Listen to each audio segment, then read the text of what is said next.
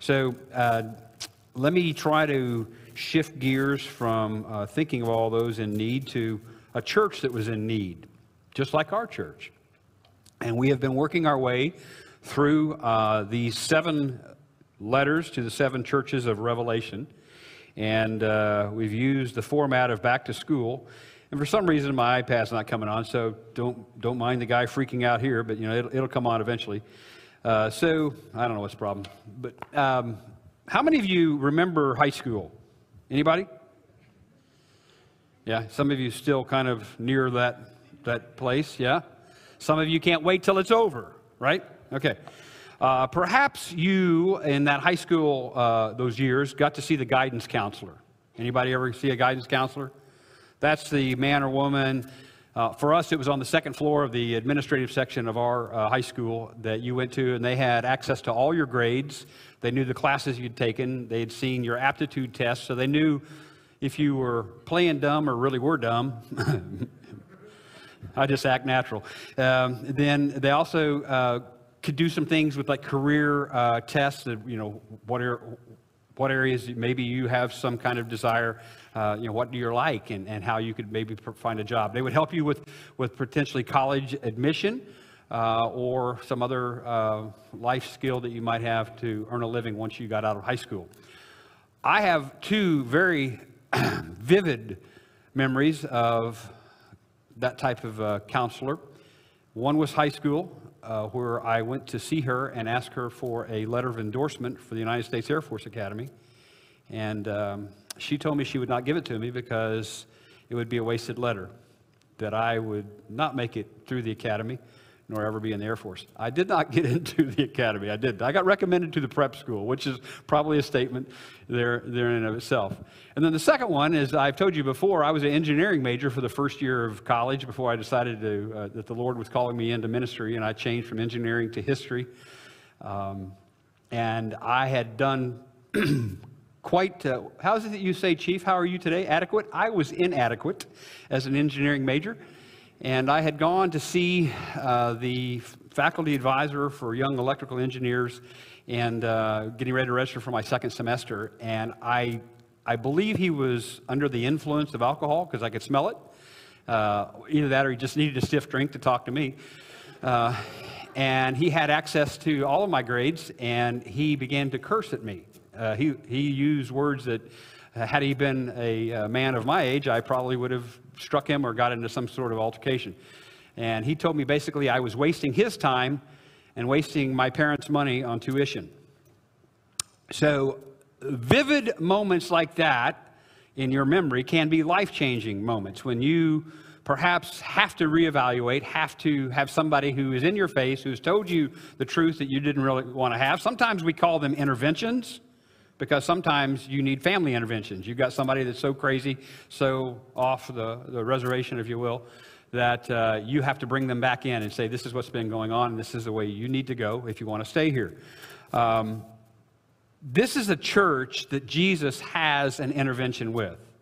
He is a guidance counselor of this summer school theme that I've been using because he knows their works, he says. And basically, they've been failing out. So he gives them some ideas that they need to change their behavior if they want to have access to him and the Father in glory. So this church at Laodicea is a, we call it the lukewarm church. I, I like the term half hearted, half hearted church. Because you'll hear me say a little bit later in this sermon, there are a lot of half hearted Christians that shoe fits, wear it. They're apathetic about their witness. They like to sing songs, and I didn't include the video, but I saw this song, uh, this video clip, and you can Google it, not right now. Songs of the Lukewarm Church. Oh, how I like Jesus. Take my life and let me be how soft a pillow is our mattress. In other words, how firm a foundation. Yeah. Okay.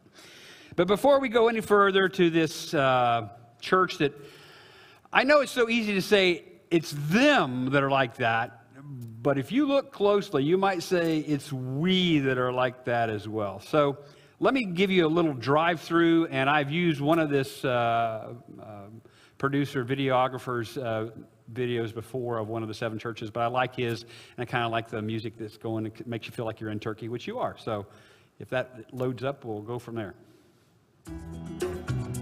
Laodicea is located about a mile south of the Lycus River in the Lycus Valley region of present-day Turkey.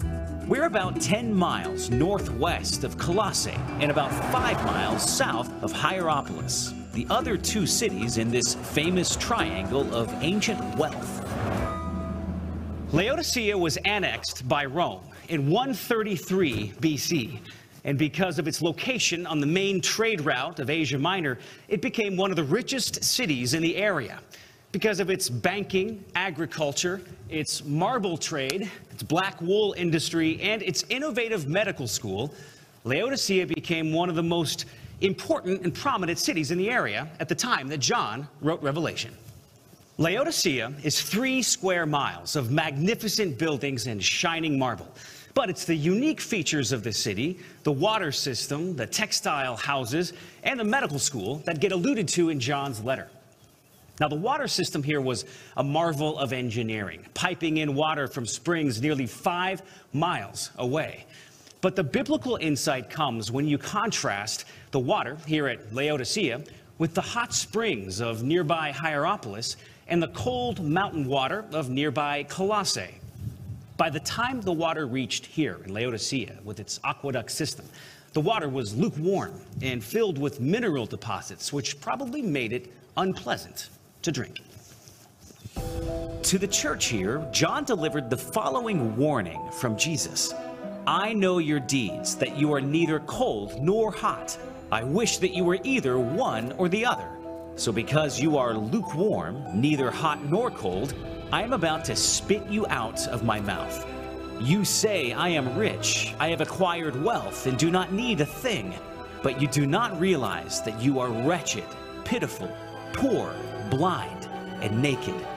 I counsel you to buy from me gold refined in the fire, so you can become rich, and white clothes to wear, so you can cover your shameful nakedness, and salve to put on your eyes, so you can see. Revelation 3 17 and 18. The medical school at Laodicea was famous throughout the Roman world and was known for ophthalmology, including an eye salve or ointment that has been mentioned by multiple ancient sources. John even used the original Greek word for this eye medicine. Now, the people of Laodicea were called lukewarm, and later wretched, miserable, poor, blind, and naked. They were advised to buy gold to become rich, white garments to clothe themselves, and eye salve to anoint their eyes. As such, the letter to the Laodiceans pointed to things that Laodicea was famous for in the ancient world in order to deliver a deeper spiritual message. Wow. Having that context, having that historical background, hopefully illuminates uh, some of the words I'll read for you again that you heard him read, uh, but it makes you understand that Jesus is talking about their hometown.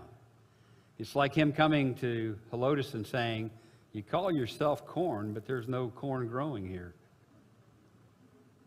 Some of you don't even like corn. So here we go. Revelation, the third chapter, verse 14, to the church in Laodicea. To the angel of the church in Laodicea, write, These are the words of the Amen, the faithful and true witness, the ruler of God's creation. I know your deeds. I've checked your grade card. That you're neither cold nor hot. I wish you were either one or the other. So, because you are lukewarm, neither hot nor cold, I'm about to spit you out of my mouth. I saw one guy's sermon this week. He had a Walmart uh, bag, you know, the bags you get to put your stuff in, on this pulpit. He said it's like a barf bag. that the Lord was ready to spit them up, throw them up, regurgitate them because they were so distasteful. Verse 17 You say, I am rich, I acquired wealth and do not need a thing. But you do not realize that you are wretched, pitiful, poor, blind, and naked. I counsel you to buy from me gold refined in the fire, so you can become rich, and white clothes to wear, so you can cover your shameful nakedness, and salve to put on your eyes, so you can see. Those whom I love, I rebuke and discipline. So be earnest and repent. Here I am. I stand at the door and knock. If anyone hears my voice and opens the door, I will come in and eat with him, and he with me. To him who overcomes, I will give the right to sit with me on my throne, just as I have overcame and sat down with my Father on his throne. Stand with me, please. We did this last week for the whole thing, but stand for this last verse and say it with me. If it's up there on that one, because my translation is always a little bit different. Whoever, start at the whoever. Whoever has ears, let them hear what the Spirit says to the churches. Would you bow with me, please? We pray. Father, as we look at a church that is so easy for us with our spiritual arrogance to say, we're not like that. We're fully hot for you, Lord. I'm afraid that many of us, if our temperatures would be checked, there's not a fever in here. In fact, at times we're lukewarm at best. Forgive us for thinking that we're rich, thinking that we have royal garments, thinking that we're in control of all things, thinking that it's by our own hand our successes have come. Remind us that only you can clothe us with robes of glory, that you feed us physically and spiritually, that you and you alone can redeem. Be with us in this hour, for we ask it in the name of Jesus our Savior. Amen. Please be seated. Reminding you of the context, this is the, I know it's the seventh letter, but it's the eighth Sunday of summer school. And some of you are going, well, school's already started. Well, I can't help it. I started the sermon series a little before Northside started or the left or so. bear with me. And using the format that we've used all along, we, we give a report card to the church. We look at the homework. In other words, what God, uh, uh, through Christ Jesus, is telling each church that they need to do this. And then what is the reward if they will do, make these changes, make these adjustments. So let's just, well, hang on. Right, yeah, say right there. What's the worst report card you ever received in high school, grade school, college, wherever? You got a B in trig? That was your worst grade card ever? Oh, sister, you have not sinned like I have. a D in music, and she's on the piano, and she's a PhD as well. There is redemption. Four F's in physics. I love you. Anybody ever put on academic probation? How many times, you know? okay. So so I got to ask this question before I even give you the grade card that I, you know, we've talked about this. It's really hard, you know, who are you to give a grade card to a church in the Bible? I'm not. I'm just I will tell you, this is the one church that there are no accolades given. There's nothing that Jesus says you've done right. Nothing. So, where do you think that grade card's going to go? Should be all C's because they're lukewarm. Eh, that's a good point. But I want to ask the question is a D minus passing? D for diploma. Oh, all righty then. Well, uh, I, I call that a mercy pass. The D minus is, I don't want to see you again next semester.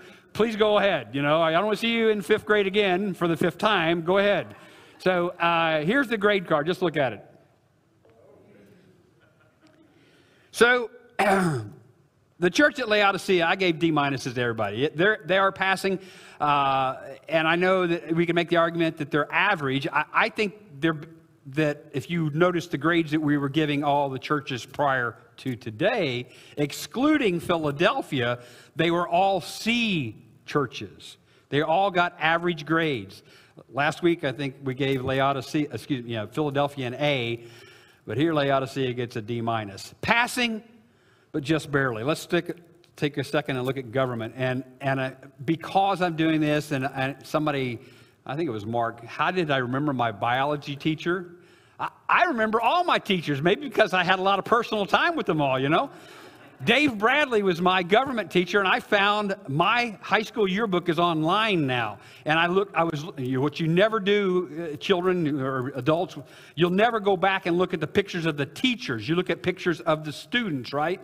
So this week I was looking at the pictures of the faculty and how young those men and women were, because I realize I'm much older now than they were when they were teaching me when I was 14 to 18, or 14 to 17. There's that microphone again. But Dave Bradley was uh, my government teacher. He made us handwrite the Constitution and the uh, Declaration of Independence. Now, granted, I don't think he ever asked you to turn them in, so you might have been writing every class period when he didn't have one something he wanted you to do. You're just writing and writing and writing and writing and ask me how much I remember. Not very much, but I would say that it would be a good strategy to start writing scripture down because you will learn when you start looking at some of these words and some of these verses. But the letter to the church here at Laodicea contains uh, no commendation, as I told you, no encouraging words, but they are sadly under the impression that they're in charge of themselves. And let me read verse 14 for you, just so we can understand where I'm going with government. These are the words of the Amen. That, that is a Hebrew word who, which came, came into the Greek, which is, I mean, it's transliterated right into, from Hebrew to Greek to English, which means truly. And in some churches you grew up, they said amen a lot. And that kind of meant like, right on. What you said was good. Sometimes they say hard things and amen. I love in the black church tradition when the preacher's struggling, help him, Lord. You guys should say that every week. Help him, Lord. He says, These are the words of the truth. These are the ones from the truth. He is the truth. The faithful and true witness, the ruler of God's creation. Laodiceans were independent. When their city was destroyed, and I watched so many videos, I'm not sure if it was in that video or not, but when their city was destroyed in 60 some odd AD, they rebuilt it without the help of Rome. They refused support from the government, said, hey, we're wealthy enough, we'll rebuild it ourselves. They didn't want to be indebted to anyone because they were independent. They believed that they were their own kings, their own queens of their own castles. And that is a term we often use. I am the king of my castle, except when mama's home. Yeah. Don't you all think that pretty well? I mean, we have castle laws in Texas and about, what, 20 other states in the nation that if someone comes into your house and you don't have to retreat, let me tell you, just because the devil has come in and we've often retreated. And I'm not trying to advocate one way or the other what you think about that law, but I, I am advocating that we need to defend this gathering of believers from the evil one. And we need to maintain that He is the ruler over all, not we are the ruler over all. Jesus says, I am the way, the truth, and the life. I am the ruler. The ruler of the church, the ruler of my followers, the ruler of those that I love.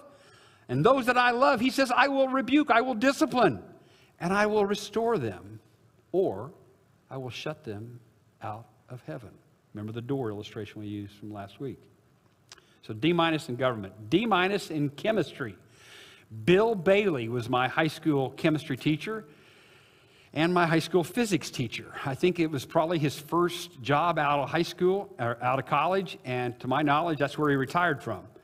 An excellent chemist, an excellent that's as far as I can go because I didn't get very well in his class.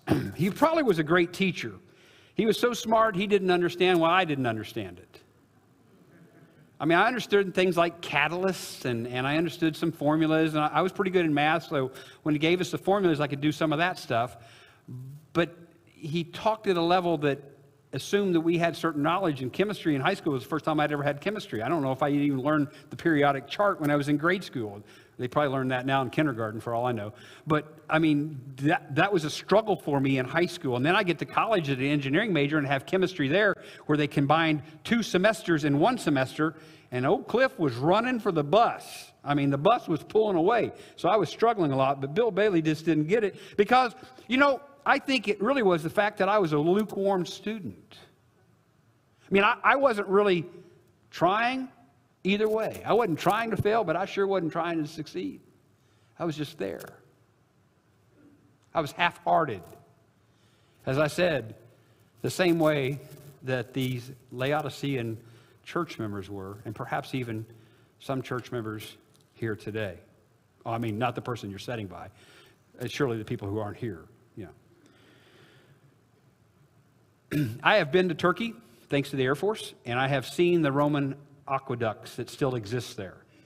Uh, no longer transporting water, but many structures are still there where the water would come into these cities. And as you heard in that video, this city received water from two different sites, one about 10 miles away, one about six or seven miles away. One is from Colossae, Colossae which the book Colossians comes from, you know, a letter that Paul wrote. Uh, one getting warm water, one getting cold water. And likewise, as that water moves those distances, by the time it arrives, it's no longer hot, it's no longer cold. And as the video said, it picked up sediment in the way. It wasn't the most tasteful water when it arrived. It had become ambient temperature, the, the temperature outside. And as I was, you know, prepping myself to make sure I understand ambient, because I use that term. And sometimes I use terms that I really don't understand, but I want to make sure if I'm going to use them with you, I really do understand. There's an ambient temperature in here. It's probably whatever 70 some odd degrees that we've set it on, but outside there'd be an ambient temperature out there. So if you took all this air outside, it would change it outside, but it would also change it inside. So if you can imagine bringing hot water and bringing cold water, it's going to conform to the ambient temperature outside. And that's what Jesus is saying you as a church, Laodicea, you as a church, potentially First Baptist Church of Helotes, have become like the rest of the world. You have allowed the temperature of the outside world to affect the temperature of what's inside here, and therefore affecting what's in your heart when you leave from here. You have become half hearted for me.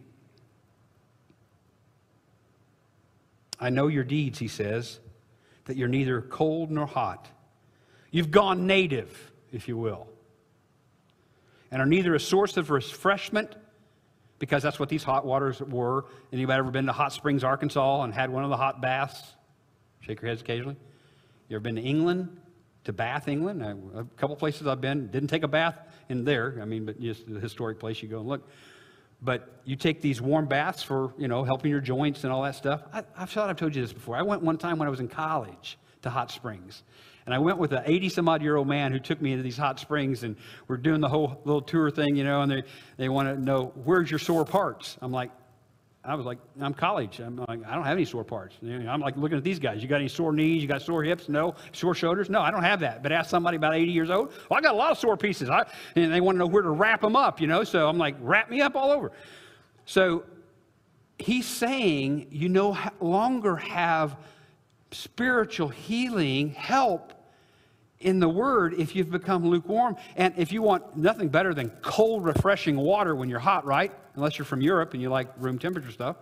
But if you want cold water to refresh you, and that, that's what he's saying spiritually, you can be cold water that way to refresh, but he's giving us two extremes. And he said, You're neither one. You're somewhere in the middle. Halfway Christians, medium Christians, moderate Christians. To those, he says, I will vomit you and spit you out of my mouth. That's the Greek translation. When I was in school and you threw up, here came the janitor with kitty litter. Back in uh, District 81, a public school in Jonesboro, Illinois, they brought sawdust.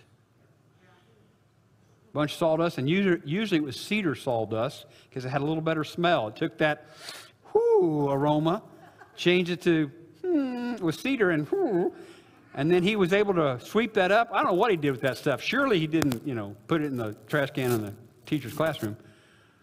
Jesus says, that's what you're like for me. It, it, it, it is repugnant. it's something I don't want to even have to deal with because you're not for me. Somebody said, well, and this messes a lot of commentators up. You mean he really would rather be against him, cold, if you want to use it that way, versus hot for him? I, I think he's saying, I wish you would be for me, period. And I think that's the best way to illustrate that. I, I don't think that Jesus advocates for any of us to be outside of his fold. He longs for all of us to come to know him. But it is so much easier to define those who are for him than, and those who are against him when they're living in those directions versus the one like the church of people who, was a, who looked like they were awake, but really were asleep. Right? D minus in chemistry, D minus in economics. Carol Belcher was my economics teacher. He was a World War II Navy veteran, and nothing would ever rock his ship. I think we could have set the, church, uh, the school on fire, and he wouldn't have cared. I mean, he was just a laid back guy. He'd been the basketball coach, and I think after he didn't win anymore, they made him the economics coach. And uh, great guy. But here, this church believes that their wealth is, is all by their own benefit, and Jesus really strips them down and, and addresses them and says, You're really poor. In fact, they thought because they had a medical school. We, we're known throughout the land because of our eye salve. And Jesus is telling them, You're really blind, and I'll give you the right eye salve. He says, You're, you're really poor, and I will make you wealthy. Hmm. Basically, the Laodiceans thought they lived charmed lives. Let me go out on a limb. Helotes is a pretty charmed place to live. Are we guilty of being like this church? Got a nice place to live, food in the refrigerator, car's not too bad. Hmm. Nice high school, nice grade school, nice middle school. I'm in Northside Independent School District, the desired area. They had it all material wealth, bodily health, the finest clothes. They said, I'm rich and I don't need a thing.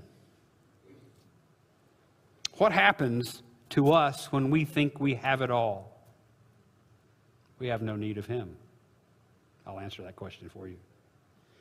When you think you really don't need anything from anybody else, and when you know, even if I fail at something, there's always something else I can do.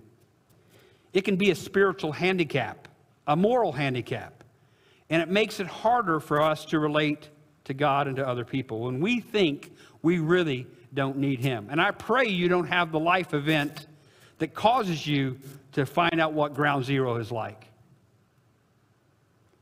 But he is saying to us, let me make you rich. Let me truly clothe you. Oh, you have a fine textile industry. There are some commentators that say that wool that they had there was black wool.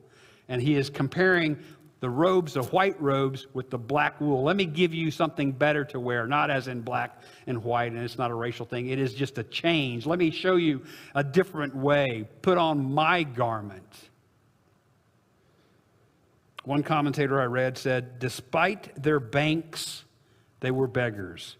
Despite their famous eye salve, they were blind. Despite their prosperous clothing factories, they were naked. This church was bankrupt, blind, naked, and they didn't know it. Let us pray for spiritual poverty that brings us to Him. Let Him remove the cataracts of evangelism from our eyes. Let our naked hearts do the homework He asks us to do. And that's the next thing. And some of you are going, Is He ever going to get done? It's almost 12 o'clock. It is 12 o'clock. Sorry, another. That wakes you up. Reread verse 19 and 20. Those whom I love, I rebuke and discipline. So be earnest and repent. Here I am. I stand at the door and knock. If anyone hears my voice and opens the door, I will come in and eat with him and he with me. Let's just go quickly through these. Repent. That is common to at least four of these seven letters. He is saying to repent. Anytime you've done something that you know distance you from the Lord, repent. He knows your works, He knows your deeds, so repent. You're not going to surprise Him when you say you've done this. The surprising thing may be that you actually confess it. Lord, I'm sorry for living this way, for doing that. And He says, Listen, listen for my voice. And then open the door. Now, how many of you have seen this picture? Or these pictures? One's a stained glass, I mean, the church I grew up in, I, I think there was a picture like the one on the, the left, you know, in most of the elementary classrooms. And, and now as you look at it, Caucasian, so wrong, uh, as far as the proper demographics it would be of the day. But in any event, this is what most of us think when we read this Behold, I stand at the door and knock. If anyone will open up, I'll go in and, and sup with him, right? I mean, that's what comes to our minds. And this is quite a debate for many commentators. Is this a statement of evangelism if you'll just, you know, here I am wanting to come in if you'll just let me in? Well, th- remind you, this is a letter to a church of lukewarm Christians. So they've made some sort of agreement, some sort of relationship statement with him, but now they've pushed him outside. He, he's been outside the church. They've let Satan in, and, and God, you, you can be outside. So, behold, I stand at the door and knock. And if you'll let me in, some make the reference, I'll come in and sup with him to last supper, to the Last Supper or communion. If you'll let me come in, I truly will be with you and we will dine together. We will understand what it is to know the sacrifice, forgiveness, and redemption that I bring if you only have a relationship with me. So if you do those things, repent, listen to his voice, and open the door, finally, here is your reward. Now, the teacher's pet, if you were not the teacher's pet, was the, how did you say that, Chief? The apple polisher. I was earthier and I said the brown noser. The one who hovers around the teacher, right? Well, really being a teacher's pet should not be a bad term at all because the, I don't know, I'm not a teacher, those of you who teach, you know, there's the child who does what he or she's supposed to do, it, it, you know, is there, is attentive, does homework, I mean, wants to do well. I, I can see why you would want that person near the front. Now, often I sat near the front because I was in trouble. So I got to sit next to the teacher's pet, which put me pretty close to the teacher. But Jesus is saying, if you do these things, I will let you set. Look at that verse. I think it's verse uh, 22. To him who overcomes, I will give him the right to set with me on my throne, just as I have overcome and sat down with my Father on his throne. Teacher's pet. Strive to do what he's asked you to do. And what's a great thing is maybe the teachers only have one teacher's pet per class. The Lord says, I want you all. I love you all. I want you all to be next to me. You can be a congregation of teachers' pets if you'll do what I want you to do, what I've called you to do, to repent, listen, and open the door and let me in. And finally, I stumbled across this. This was in the Washington Post. I think there's a picture there. The young man on the right, uh, and I probably mispronounced Devarius Peters, um, is dressed up. This is in a high school graduation in Louisiana, just outside of Baton Rouge. I can't pronounce the city, uh, it's probably French. Um, and he was all ready to go. That's him posing at home. And when he gets to the high school, the uh, you know because I remember their adult teachers, you know, faculty, they're standing there lining them up and says, "You cannot come in." Why? Well, you violated the dress code.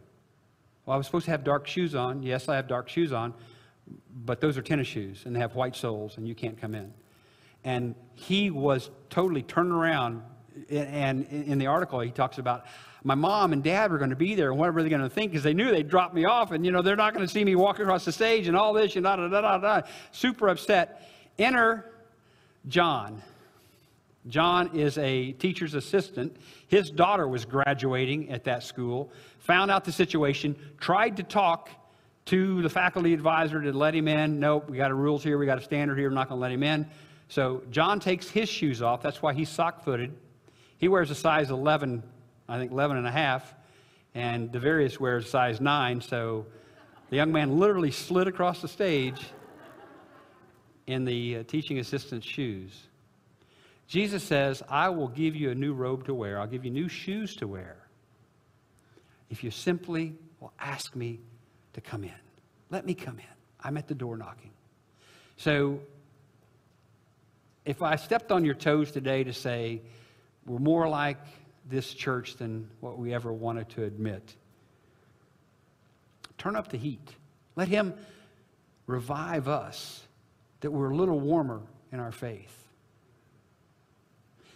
Think to yourself in the past week, how many people did you actually talk to Jesus about outside of Sunday morning, Sunday school, or refuel? Then you might be able to answer that question Have I been lukewarm this week for my Savior? Stand, we please, we pray.